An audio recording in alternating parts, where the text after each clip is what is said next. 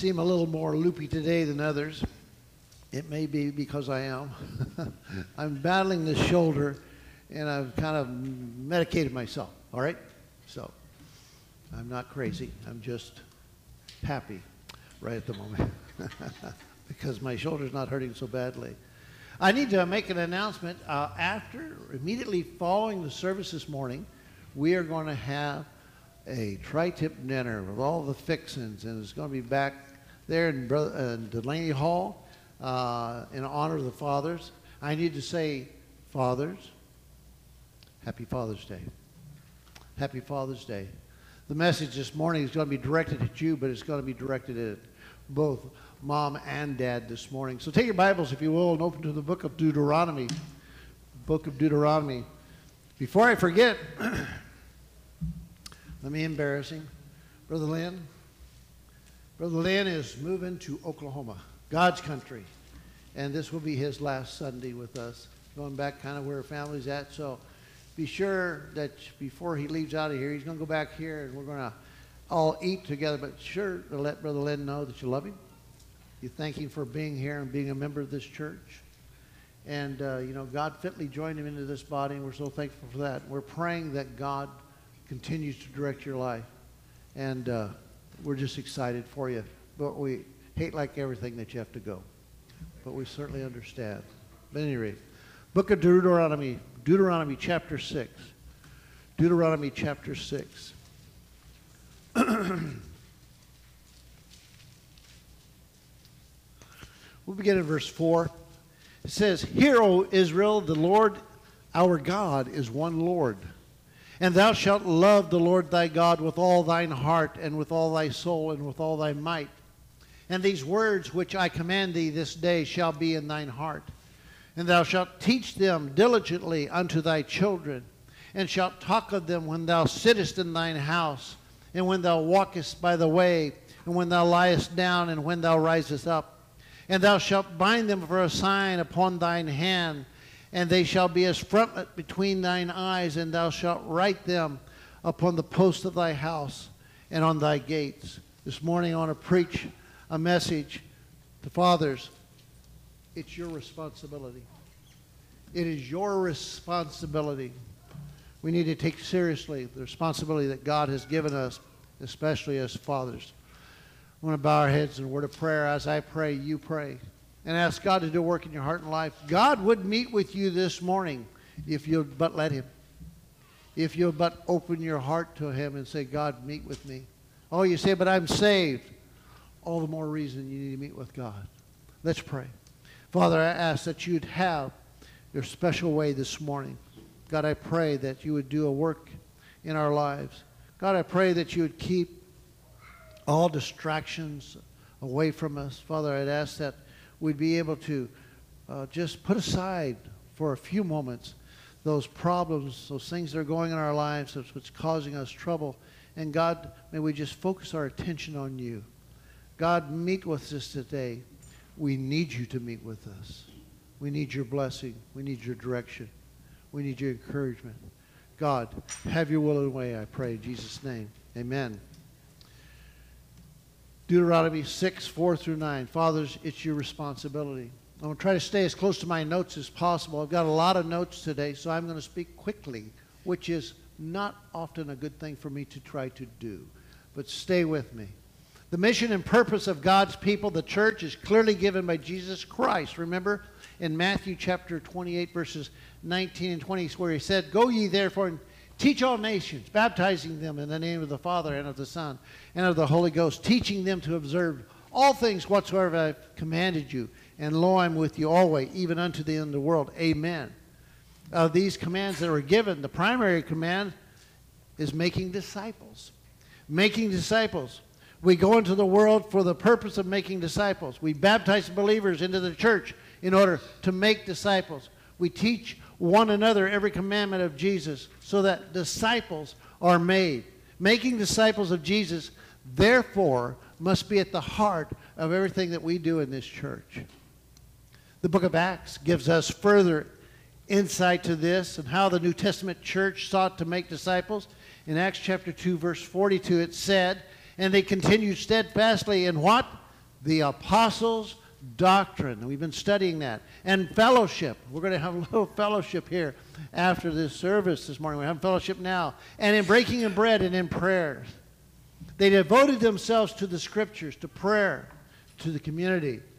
If, as a child of God, this morning your lives are molded by these values, then you cannot, you cannot help but obey the Great Commission.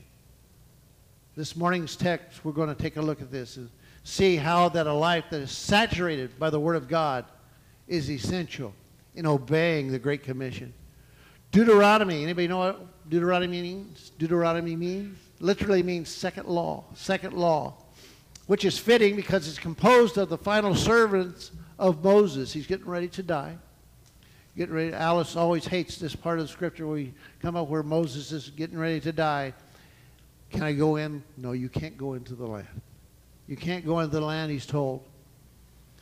But these promises were given by God to Moses some 40 years earlier. And then so in the sixth chapter, now we come to the sixth chapter and we find our text, which is one of the most important portions of Scripture. It really is. Where it says here, it starts off in verse 4, it says here. That's Shema in Jewish. Shema, which means hear. But it has further meaning, actually. It means not only hear, but do. Not only hear, but do. These verses essentially are the doctrinal thesis, if you will, for Jewish religion. It's their central belief. Uh, we were studying in the book of Acts here just recently in chapter 13 and verse 15. And remember, Barnabas and Paul had come into the synagogue. And it was the next verse is where in 16 it says, If you have anything to say, guys, uh, go ahead and speak on. And so they get up, Paul gets up and he starts into his message to them. But they would have quoted this Shema, these verses. They would have quoted these verses. They'll quote these verses at the beginning of a service, at the end of a service. Many Jews, as they were dying, would quote these verses, these very verses. These are so important, so important. And Jesus affirmed their importance when in, in verse 5 it says, And thou shalt love the Lord thy God with all thine heart, with all thy soul, and with all thy might. Uh, when Jesus said that this is the greatest of the commandments. So, verse 4, verse 4 is the doctrine. Hear. Hear. The announcement is here. This morning. Here. Every one of us here this morning. You have to listen on purpose. You have to listen on purpose. You know, how many times have you met somebody, you shake their hand, and, hi, I'm Don, you are, and I turn around and I go, what is their name? Well, I can remember them saying it, Ricky, but I didn't hear it. I mean, and that's the way we are. We can hear the noise, the rumbling, but we don't hear. God wants us to hear this morning First, by being commanded to hear, we must conclude what? There's something worth hearing. If my parent ever sat us down, looked us in the eye, and said, I want you to listen to me, you know what I did?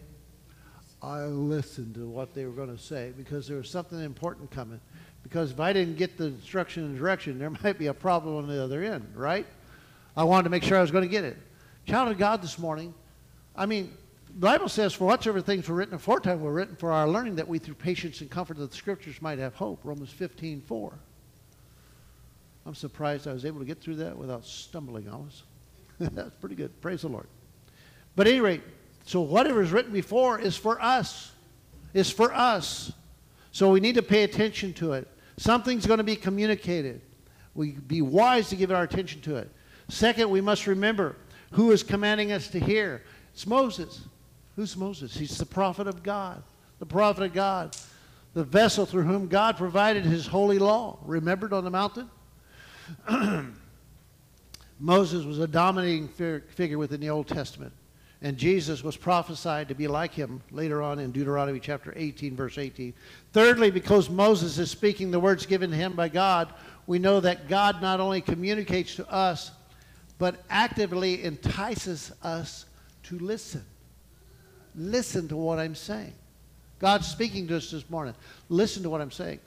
Father, I say, I'm directing this to you, but this is good for all of us. We need to listen to God's word.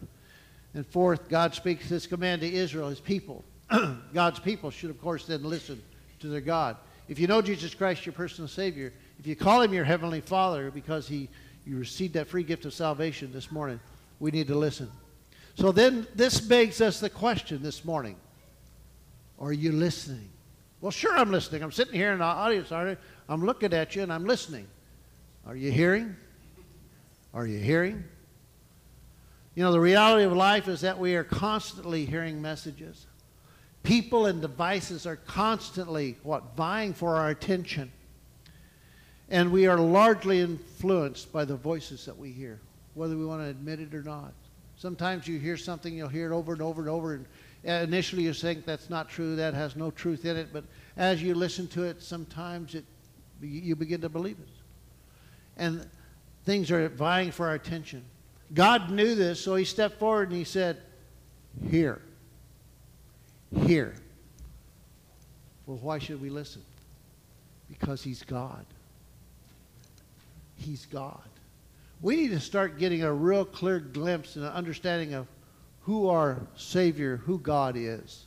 I think sometimes we have kind of a flippant view of who God is.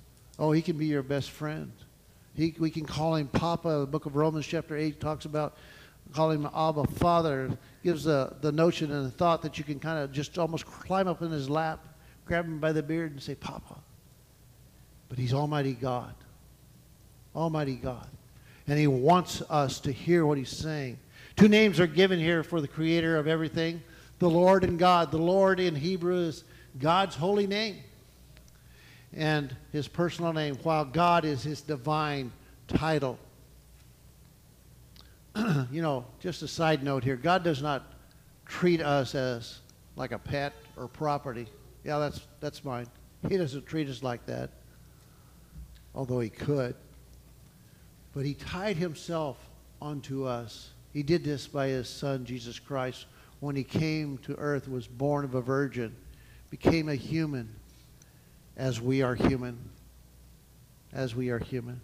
Verse 5, the greatest commandment. The greatest commandment. it says, And thou shalt love the Lord thy God with all thine heart, with all thy soul, and with all thy might. A lot to say this morning, and I want you just to try to, as best you can, hang on and, and try to hear, I think, what is being said. Every commandment is contained in this one commandment. Every commandment is contained in this commandment. Even the second one, love your neighbor as yourself. It will be accomplished how? If we love God as we are supposed to. How am I supposed to love God? With all thine heart, with all thy soul, and with all thy might. If we can learn to do that, everything else will fall into place. It really will. It really will. Those people that you have trouble with, you have battles with, it seems, and uh, just to be warring with, that goes away. That goes away. Why? Because you're so focused on God, loving Him, loving Him. So there's some principles of obedience. First, we must love God with all our heart. In Hebrew, this refers not only to feelings and emotions, as we think of the heart today, but also to the mind alongside its thoughts, its desires, and will. When Jesus added mind to that list in the New Testament, he was not adding a new concept. He was simply making the idea a little bit more clearly understood. Second, we must love God with all our soul. Again, the Hebrews' conception of soul differentiates from what is common today. We, we tend to imagine our soul as a conscience, our conscience or our consciousness, while the Hebrews conceived the soul as being alive, part of uh, even the life force of a body. Even viewed the physical body as part of being the soul. Finally, we must love with all our might, mind. The word here is used often, translated as very much. For instance, when God saw that it was good, in Genesis chapter 1. The creation was good. When we use this word as a noun, the word might, implies might, strength, force, zeal, fervor. Together, these categories, these three categories, what are we talking about? The heart, the soul, and might, compass the entirety of ourselves. That's who we are. Those three make us up. So, how do we obey the command? Here's a thought. Let's say you had a piece of paper in front of you this morning, okay? So, in your mind's eye, follow along with me. Take that piece of paper and take out that number two pencil, okay? And draw three columns on it. And at the top of one, put heart. Top of another, put soul. And another, put might. And then what you want to do is you want to go through your day. And at the end of the day, you want to assess to that each category okay, what percent value? What percent value? Did I love God with all my heart, with all my soul, with all my might? You know, it can be very discouraging. You might be able to do it 100% for a day, but you've still failed. Why? Because of yesterday. You didn't do it. You didn't do it. Love is the prime motivating factor behind our actions. We spend time with our wives, loved ones, because we love them, right? We watch television, a particular program. Oh, I love this show. I'm going to watch this show. I love that show. Even actions we dislike, like a job that you work, not because you love it, but because of what it provides for you. Because love is a motivation. And while it's easy enough to do loving things, it's nearly impossible to force ourselves to love something or someone. I've mentioned this before. I had a child of God, a brother in Christ, that he and I butted heads. I had problems with him. Why? What was my problem? I didn't love him. It's plain and simple. I didn't love him. Not until I began to pray for him. You having a problem with somebody in your life? Begin to pray for them earnestly. God does a work in your life. He'll cause you to love. Can I force myself to love something that I'm truly apathetic toward? Mm. Without the intervention of God, I submit that we're not able to. God teaches us how to love, truly love, and He wants our love. This command, therefore, is not so much about what you do as about what to be. In order to properly obey this command, your love of God must become your identity. It is who you are. It is who you are. You love God with your whole person. That means every thought, every emotion, every desire, every intent, every word, every action, every breath and heartbeat come from your love for God. Boy, that's something that we should aspire to. After all, that's what the word all means, right?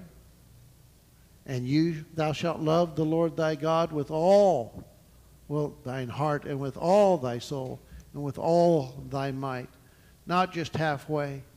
This goes far beyond the love for a, a husband has for a wife or a wife has for a, a husband. Not that it shouldn't be this way, but so much of the time we love conditionally. God loved me unconditionally, and He wants our love in return. It's a difficult command to follow, and yet we are given that command to do. But we're all in the same boat.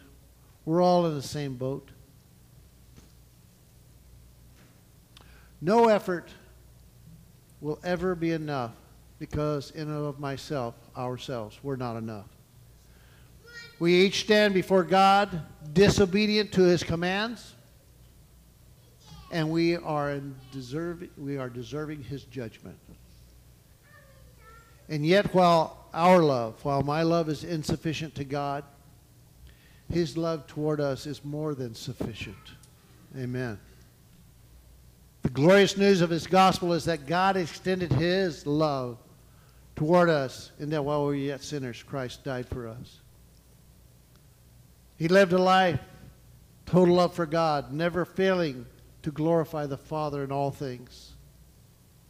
For those who are united in Christ, we are now presented before God. Get this. Not guilty. Not guilty. Because of his love. Let's move on. Verses 6 through 9. In verse 4, he gives us the key doctrine. In verse 5, we have the command. And then in verses 6 through 9, we have the backbone of the reminder. Remember, folks, I'm talking, the, the message today is uh, fathers, it's our responsibility. My mothers, it's your responsibility to love the Lord your God. Young people, it's your responsibility to love the Lord. It says in verse 6, it says, that These words which I command thee of this day shall be in thine heart. What words is Moses referring to? He's referring to back to verse 5 and the rest of scripture. Keeping God's commandment on your heart is the same practice as meditating on God's law, which Psalms is filled with, encouraging us to do. Because God is revealed through His Word, we must treasure the Word in order to properly love Him. There's some things that will happen if you're loving God, if you're truly loving God. There's an emphasis here on children because that's where training and discipleship begins. You don't wait till your child is 18 years old to begin to tell them about God. What do you do? You watch the mothers as they pick that baby up and they may be singing, Jesus loves you, loves me, this I know, or some other song. You're beginning to fill their ears with words of Jesus. You start when they're in the cradle. You start when they're in that stroller. You start when they're in that car seat. Before they're old enough to, to read, they should have already heard many things about God. Many things about God. Children are like a sponge. You realize that? They'll soak up much what they hear from others. they listen when you don't even realize they're listening. I have to tell this story. And Ricky, it's, it's about Henry. He's such a good guy. He was, Alice was talking to him, this is a few months ago. And uh, something was said like, I'll see you later. And Henry goes, gets that from his dad, I think. you know? Children just soak up. They want to be like you. Your boys want to be like your dad. Your girls want to marry somebody like your dad. But we should be teaching our children all along the way. All along the way.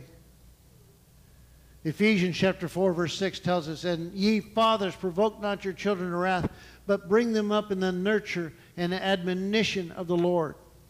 The wives can and should be of great help but ultimately, men, we are the ones who set the tones. And by the way, you will give an account. I was at a brother Dana and I were at a we were at a preacher's uh, luncheon a while back, and one of the preachers told a story.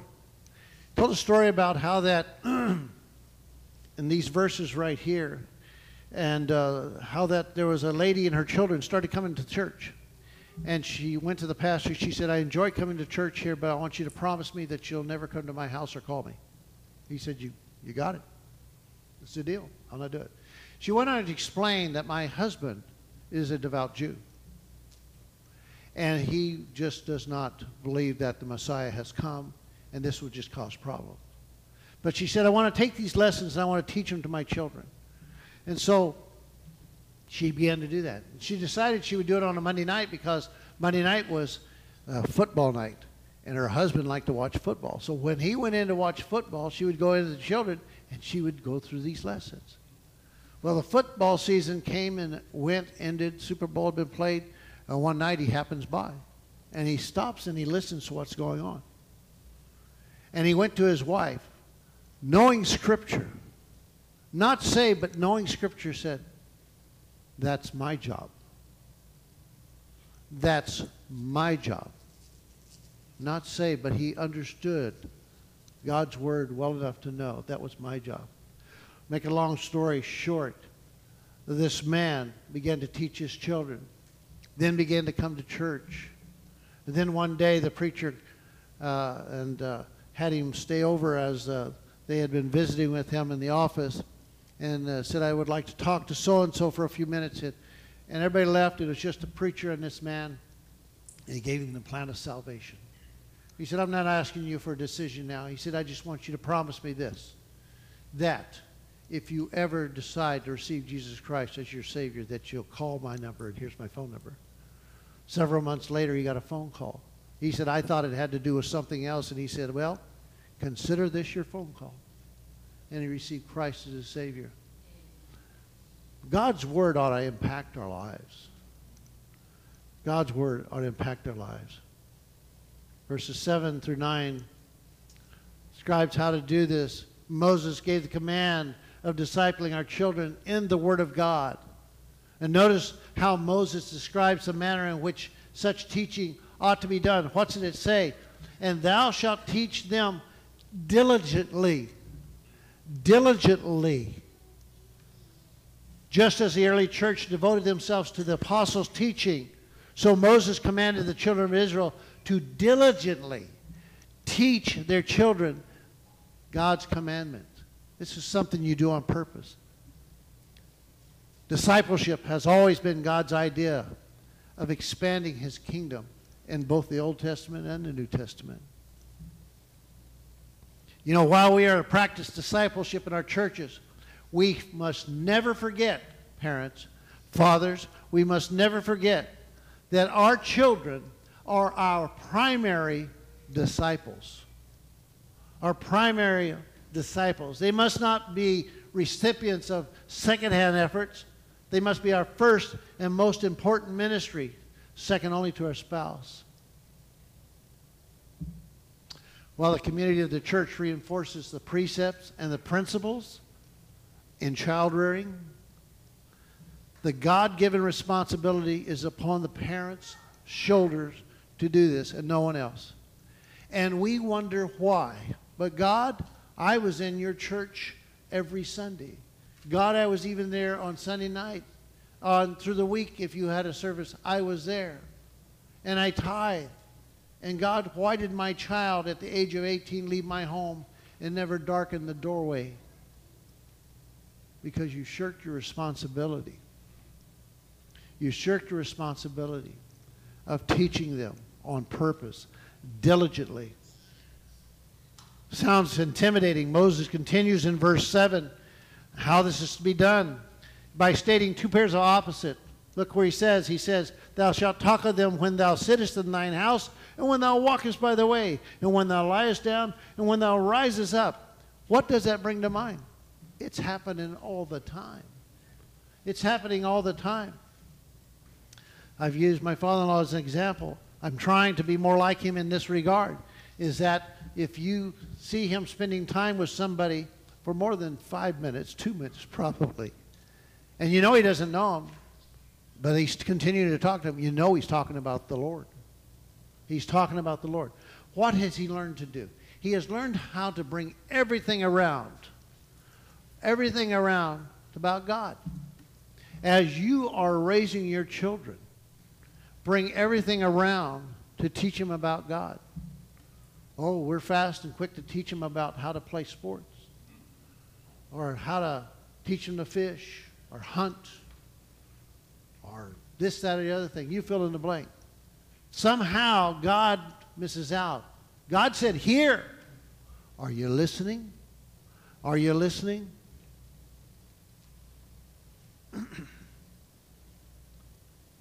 Life should be filled with discussion of the scriptures. There's a tremendous benefit that can be found in having a daily time of family prayer and, and Bible reading but that's not enough. I got to do more? Well, of course. Of course you do. The goal is not simply to read the Bible at least one day. The goal is to saturate their life with it. Saturate your life with it. Herein lies a problem of saturating their life with Scripture. That means that you need to be biblically literate. You need to know what it says. You've got to have taken time to read it. Many Christians spend their entire life coming to church, and yet when they go home, they got a Bible maybe on their nightstand, maybe they got a Bible in the den, or, and they're accessible. They've got it on their phone, but they never open it. How can you teach something you don't know?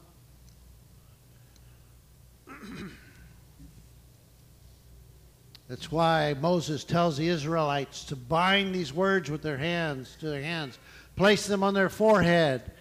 If you've seen pictures of the Jews, they now have that little box, and they'll put the scripture in there. The idea is this you do whatever is necessary, whatever is necessary to reinforce what you're supposed to be doing. I remember when we were growing up, with our door jam, we lived in our house for several years I could walk by it and I go, oh, at six I was this high. At eight I was this tall. At ten I was this tall. It was just a reminder. Whatever you need to do to remind yourself that I must be taking advantage of every opportunity to teach my child of God, I need to be doing it. I need to be doing it. By the way, a life that is Bible saturated is easy to recognize.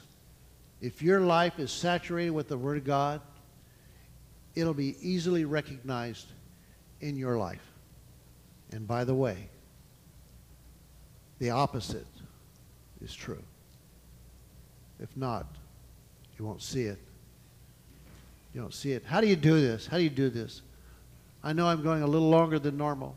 Important, as every message is, important suggestions. Get in the Bible, read a story. Read a story. Become more familiar with the Bible. Read the Old Testament and the New Testament. Sometimes you get in there and you go, oh boy, what's that saying? I don't know. I don't know. Maybe you want to take, sometimes you get real busy and you go, I need to read. Hey, you know what you can do? These, uh, these phones we have now, you can pull up and they'll say, Hey Siri, play for me Exodus chapter 6 audio. And they'll do it. And you can listen to it. You need to fill your heart and mind with it. Take what you've read and pray it back to God. Pray it back to God. If you feel that reading the Bible is boring, it's because we fail to properly interact with scriptures. Praying God's word back to Him is the easiest and probably the best way of developing such an interaction. Meditate on it. Meditate on it. That means you have to stop and think. Think about it on purpose. I know that when I was in school, all that thinking would hurt my head. Hurt my head. Not really. But sometimes we act like it's going to kill us. You need to meditate on God's Word. There are other things that we can use. You can, and you have to be careful here of accessing commentaries because you, you need to find somebody that's doctrinally correct or somebody that's preaching. You know, not everybody that preaches on the internet is doctrinally sound. Be careful. Be careful. Weigh what they have to say. I'm editing here, folks. So we need to teach our children doctrine, precept, principle. This is what God says. This is what God says. And then we need to teach them their duty. Their duty. How they must live. How they must live. Joshua 1 8 says this This book of the law shall not depart out of thy mouth, but thou shalt meditate therein day and night do we do that? That thou mayest observe to do the, according to all that is written therein. For then thou shalt make thy way prosperous, and then shalt, thou shalt have good success. We go about through this life trying to make it all happen on our own, and we leave God to the side. You, when do we bring God in? Oh, when there's a crisis that we know and realize and understand that we can't handle. Folks, I got to tell you something. Outside the blessing of God, there's nothing you can handle. He does it. He does it. He's blessed this nation. And because we had such blessing in this nation, guess what? We've forgotten God. We've forgotten God. You see, theology is not abstract. It must become a reality. It must become a reality. For example, if God is one, this means that we must put him first and not allow other gods or any other thing to steal our affection. If God is in control, and we say he's in control, then you must learn to trust him. If God is just, then we must let him give judgment rather than us. If God is wise, then we should humble ourselves and look back to his word for guidance. If God is everywhere present, then we can learn to pray with pray to him at any time.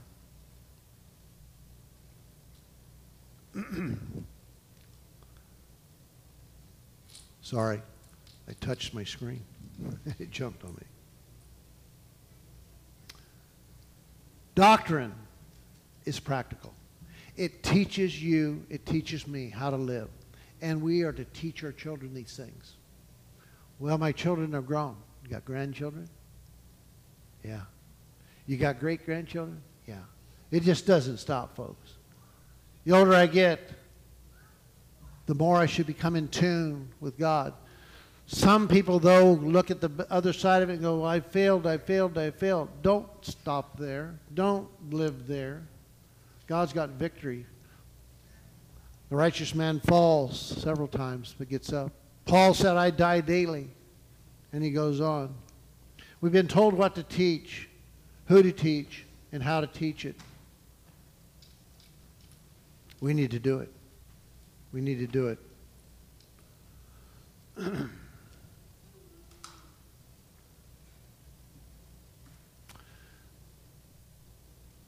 in the home, if you have small children, it's the ideal place for an environment of discipleship. Where else do you have a captive audience for 18 years? Amen? You're in my house. This is the way we're going to do things. You teach them, you care for them, you worship together, you discuss the Bible together. But men, and I, I'm just kind of making a blanket statement here and probably basing it upon a lot of myself. I know I missed so many opportunities with my own children to say, by the way, what we're talking about here, let me tell you what God says. Let me encourage you that we can get through this situation because of what God says. You know, in our home, we have the opportunity to talk about every topic imaginable. What happens today, though? Years ago, Somehow, we've allowed the government come in and take control of our children with schools. We've allowed the government to say, this is what we're going to teach. You're their teacher. You're their teacher. You were given the directive by God. He said, here, listen, this is what you're supposed to do. Teach your children. We need to seize the opportunity around us. Teachable moments. Alice and I were talking about the other day situation happens, and sometimes situations happen, and and uh, people get at odds or this or that or the other thing, and but you know what? It's a teachable moment for that individual. That individual may be upset with somebody else, he may be upset with God, but God's trying to teach them. But as we are raising our children in our homes, we have teachable moments. Could be at the dinner table. Dinner tables are a great place to sit down and have a teachable moment. You know what's happened though? Problem? We have these little phones. And we go out to dinner or we have it sitting there and everybody's looking at their phone. Nobody's interacting. Nobody's talking. What has happened? Satan, I believe, is using every means possible to try to divide us from what we're supposed to be doing as a parent. Fathers, you take every opportunity you can to teach your children. Mothers, you do the same thing. Do the same thing. Take a look around. Find someone that can help mentor you. That means somebody that you look to and you go, I'm watching this husband and wife over there, and I'm watching how their children act. And I'm going, they've got something going right. Something going right. We need to get together with one another. When I played baseball, I played baseball. If somebody could do something I didn't or couldn't do, I went over, how are you doing that? How can I learn to do that? Let me try to wrap this up. Make a statement here. To have met with the living God, and we are doing that this morning. To have met with the living God is to change. If you come in contact with God through His Word, the preaching of His Word,